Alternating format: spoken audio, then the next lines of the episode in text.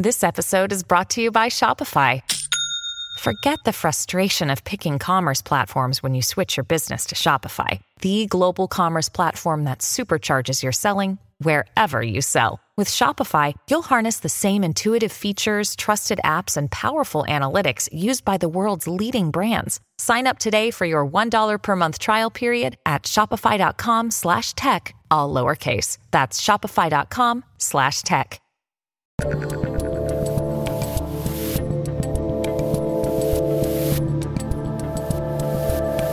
All right, Senator Tom Cotton. Uh, this is our first time sitting down in person. I just read a long Twitter thread that you put out about this border thing. Now we're holding this interview for a couple days, so we shall see what happens.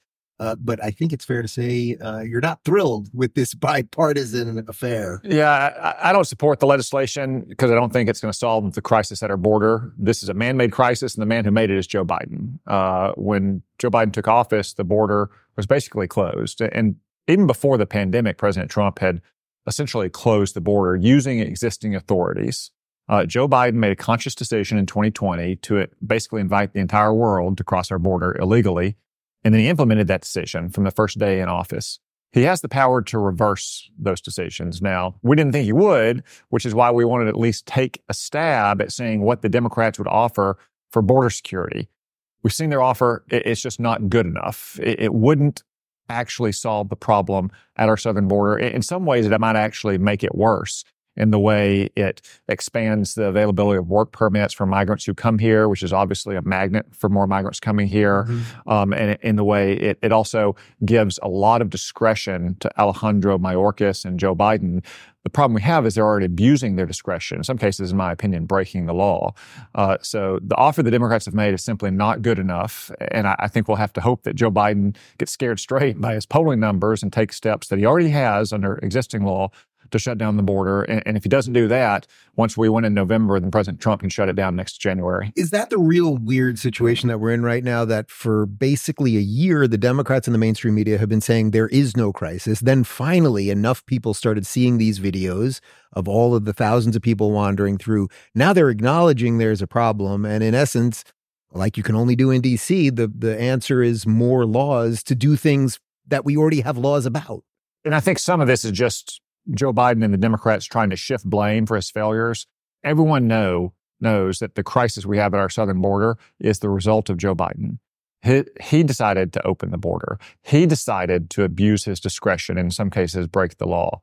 He's the one that's created incentives to have people not just from, say, Mexico and Guatemala, but from Ghana and Uzbekistan coming to America via Mexico now. So they're looking to shift the blame, in part because he's scared of offending his left wing and actually taking steps to secure the border. And now what you've seen them saying is like, oh, I needed the legal authority. I needed this law passed. Those terrible Republicans in Congress tied my hands. Nothing can be further from the case. What we were hoping to do is pass laws that would restrain an unwilling president, not to empower a willing president. Mm-hmm. Again, the president has all the authority he needs, as you saw with President Trump. So I think he's largely trying to shift the blame. Now, of course, when we vote in November, I doubt anybody's going to buy that because they've seen what's happened over the last four years. Do you sense it's sort of just a really cynical ploy? It's like, oh, we kind of destroy the border. Then we say that there's a bipartisan deal. And if the Republicans, revert, you know, if they go against a bipartisan deal, then people will blame them regardless of whether it was their guy in the White House. Like, you kind of got to admire the game, right? Well, I suppose. I'm, I'm shocked. Not. I'm shocked you would accuse the Dennis, Democrats of cynicism. yeah, exactly. um, exactly. I, I, think that's part of it. Again, Joe Biden is scared to death of his left wing on numerous issues. Yeah. You know, we're talking about the border. We could talk about the position he's taken in trying to consistently restrain Israel from defending itself in this existential war against Hamas. Um, on climate change, you know, insane decisions like shutting down the export of American natural gas. That's all an effort not to offend his left wing, in part because that's really the only people left in America who he has behind him. Um, so he was never going to take these actions himself. He, he, probably thought that if Congress would pass a law, maybe it would allow him to reduce the flow of migrants and blame Republicans. But if we didn't pass a law, he'd still blame Republicans for not passing the law he needs. Again, I don't think it's going to work because every normal American knows that the border was closed when President Trump left office, and we've had a slow motion invasion of almost 10 million people by this point, and it will be 10, more than 10 million by the election if things keep up this way. uh, there are two things that I'm noticing particularly strongly in DC on this trip, and they're just extensions of things I see every time I come here, at least for the last three years, which are the border thing is now bubbled up. Okay, so that's obvious. We've already talked about that. But the other thing is that no one really seems to think Joe Biden is in charge, and that's a very that's a very bizarre. It's a bizarre notion. It's a, it's a bizarre thing to talk about, and yet nobody really thinks he's the one pulling the strings. I mean, how do you? Well, I don't want to put words in your mouth, but how do you deal with that? How do you negotiate with that? Does anyone acknowledge it privately? Like, what the hell's going on here? Well, Arkansans have asked me that from the very yeah. beginning. They want to know who's really in charge. Yeah. And, and, my consistent answer has been obviously Joe Biden is, char- is in charge because no one could screw things up as badly as Joe Biden has. Um, and I think the best case in point of that is the Afghanistan fiasco in 2021. Um, I have it on pretty good authority that most of Joe Biden's senior aides and cabinet secretaries recommended against that course of action. Um, but he's had a chip on his shoulder about Afghanistan going back to his early days as vice president when Barack Obama disregarded his advice, which was to do the same thing in 2009 they ultimately did in 2021, went with the advice that President Obama modified somewhat uh, of the general in command there, Stan McChrystal and, and Dave Petraeus. And for 12 years, he wanted to prove everyone, to include Barack Obama, that he was right and they were all wrong. And, you saw what that got us mm-hmm. in the mm-hmm. summer of 2021.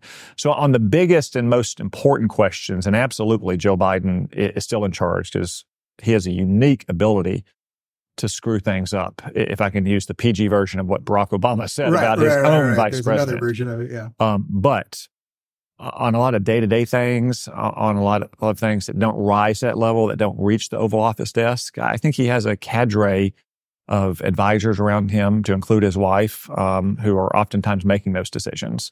But on the big things, though, on Afghanistan, on pussyfooting around with Ukraine, um, on appeasing and conciliating um, uh, Iran, on the big spending blowouts in 2021 and 2022 that produced record high inflation, that's Joe Biden.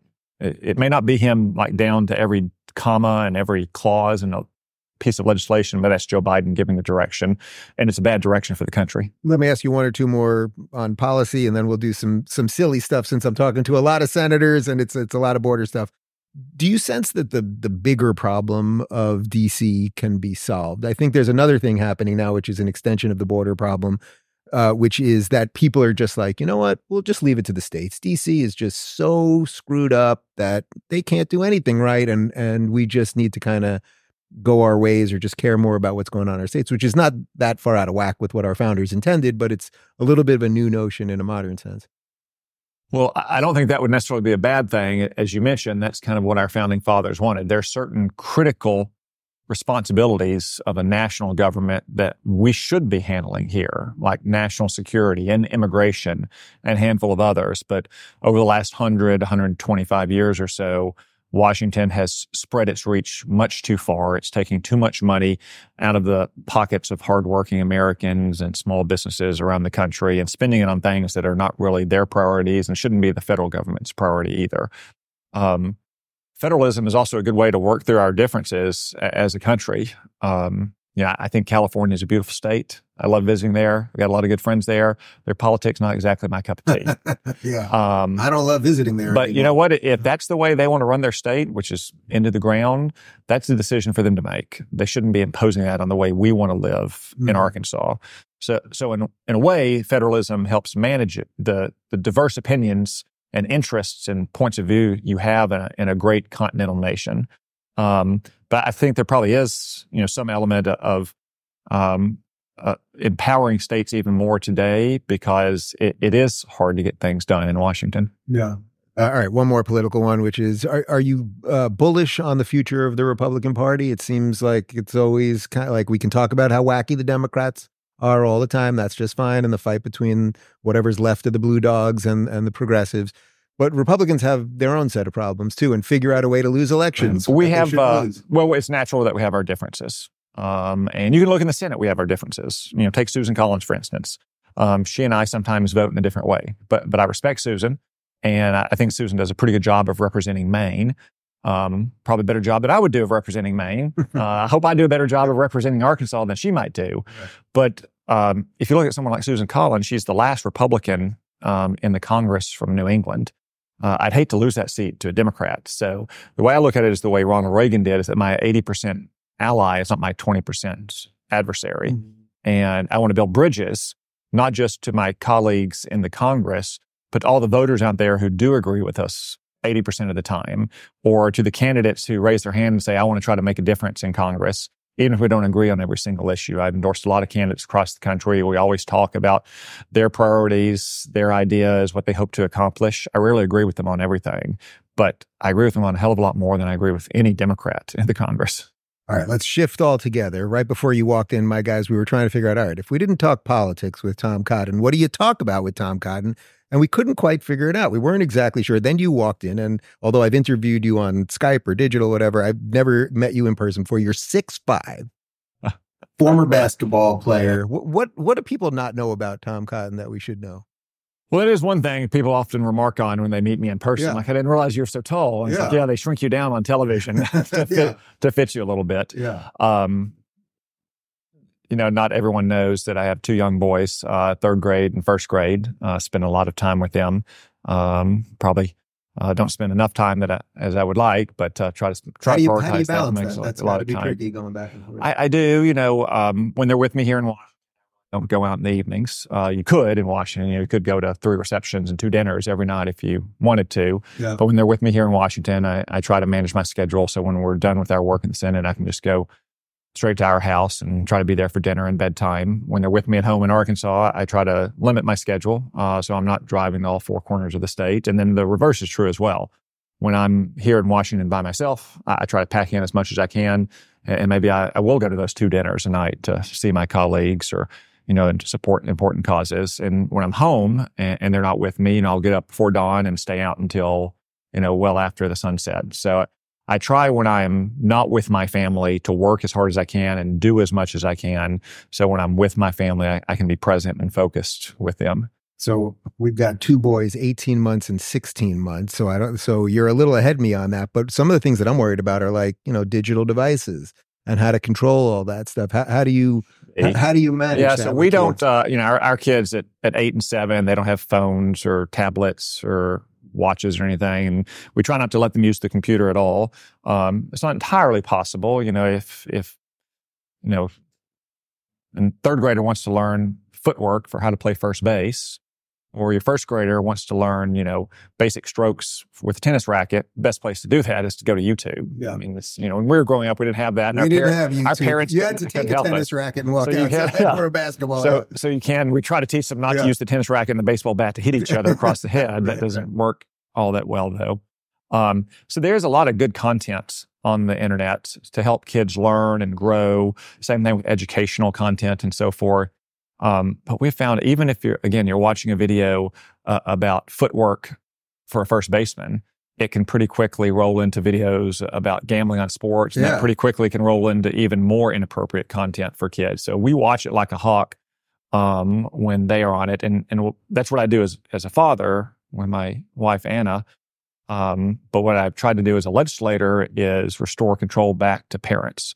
I've got legislation that says um, social media companies should have to use real and genuine age identification technology um, to verify ages of anyone online. Same thing. Who, who pushes back on that type of on that type of legislation? Because we don't have that sort of thing. I mean, basically anyone could get on. You click your how whatever it is, eighteen. Click you said I'm eighteen yeah. or I'm sixteen or whatever, yeah. and they let you on. You so can what see kind any of content. do you get on that? Um, it's mostly tech companies, oftentimes through front groups, um, and they're claiming you know that this this that or the other thing. Parents don't want to have to give it, or privacy concerns. Uh, most of it is spurious and pretextual. You know, the uh, the third party contractors uh, who work in age verification, I mean, they work for states as diverse as California and Wyoming, mm-hmm. that you're doing things like unemployment benefits um, or other state benefit programs. So there's really no privacy concerns there.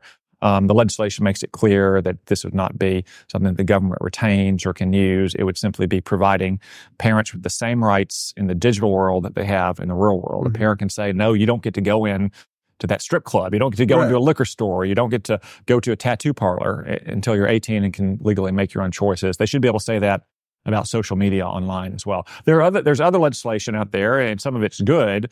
Um, I, what I like about our bill is it's very simple and empowers parents, and it just cuts the Gordian knot. Whatever your technology is, whatever kind of platform you are, whatever you pitch, parents get a choice in, in what their kids are doing. What, what level of the kind of woke craziness is Arkansas dealing with? Like, if just off the top of my head, if you said to me, what two states probably have the least of it? I'd probably say probably Arkansas and maybe Alabama, something like that. Like, and I mean that in the best sense. Like, there's there's a different set of values there. So, but I'm sure there's there's some level of it. Very little. You do have that some. It's typically in our somewhat larger uh, communities, but but very little. Nothing like you'd see, you know, in uh, you know, California. Since we were talking about California earlier, yeah. Chicago or Boston, I would imagine. Um, but uh, very very little of that that yeah. that you often see in the in the feedback I get from parents. Occasionally, we do get those kind of concerns, um, and we talk to the parents about how they might you know address them locally, you know, through their school board, or if it's a state matter, through their state legislators, or what we can do if there's anything we can do in Washington to help them. Um, but I imagine it's a very different story if you're trying to raise your child in a traditional, normal, patriotic household in I don't know Madison, Wisconsin. Right. well, I guess than it is in Russellville, Arkansas. Sure. So when you talk to your colleagues that are dealing with that kind of stuff, I mean, it's kind of funny. You have the you have technically the same job as them, but the set of issues that you're bringing here are completely different. That's got to be a little tricky to to blend. It's part. I mean, part of what the Congress is supposed to do. Again, in a big continental nation, you have not just very different kind of cultural views or aspirations, just very different interests as well. Um, you know, Arkansas doesn't have a lot of coastline, you may have noticed. uh, so it's not a set of issues in which I'm particularly well versed on behalf of Arkansans, but, you know, we've got colleagues who are, you know, people like John Kennedy from Louisiana or Susan Collins from Maine, Tim Scott from South Carolina. So part of what we do as senators and congressmen is be advocates and voices for the unique and peculiar um, set of interests that we represent. You know, in Arkansas, you know, we're a very big agricultural state, one of the biggest forestry states, some of the biggest, uh, specifically within those uh, segments of our economy, catfish and rice production. Again, those not something that Mike Lee from Utah might have lots in his state. So part of what we're trying to do is help to inform and educate our peers, and especially in the United States Senate, where a state like Arkansas or like Utah or like Wyoming has a voice that's equal to California and Texas and New York and Florida. I was trying to get silly. Somehow we ended right. We ended up right back on politics. So I'll just ask you one that's uh, that's close to my heart, and and certainly from what I've seen over the last uh, few months, close to your heart. Uh, you've been a great defender of Israel. Um, can you talk about why you're a defender of Israel? I, I don't think I think people understand sort of policy, but not sort of why the the relationship between Israel and America matters. Well, I mean, Israel is one of our best allies in the world, and, and we support Israel not just because it's the right thing to do and the moral thing to do, but because it's good for America's interests, America's power in the Middle East. Um, they are a strong military, a vibrant economy. But with Israel, there's a deeper connection to that. There's the Judeo Christian heritage we share, um, the fact that they're the only capitalist democracy in the Middle East um, and, and, that all they want to do is, you know, live on their biblical homeland in peace and security. Yet they're surrounded by so many of these bloodthirsty terrorists like Hamas and like Hezbollah who want to annihilate them. Um, so it's in our interest to support Israel, to be sure, um, but it's also the morally right thing to do, and it's what the people of Arkansas want us to do as well. Um, you just look at public opinion polls that are never represented well in the pages of the New York Times mm-hmm. and the mm-hmm. Washington Post, where you have far left ideological liberals dominating it, always wringing their hands about you know the poor uh, you know uh, fighters in Hamas not getting enough food or whatever. Look at public opinion polls strongly on the side uh, of Israel, especially after this latest atrocity last October 7th. What position did you play in basketball? I played under the basket because uh, six five is pretty tall in uh, rural Arkansas. But then I got to college and realized that I should have developed a better jump shot and ball handling skills if I wanted to play in college. And that was it. Yeah. And that was it. All right. So you became a senator now. Yeah. All right. Thanks, Dave. Thanks. Yeah.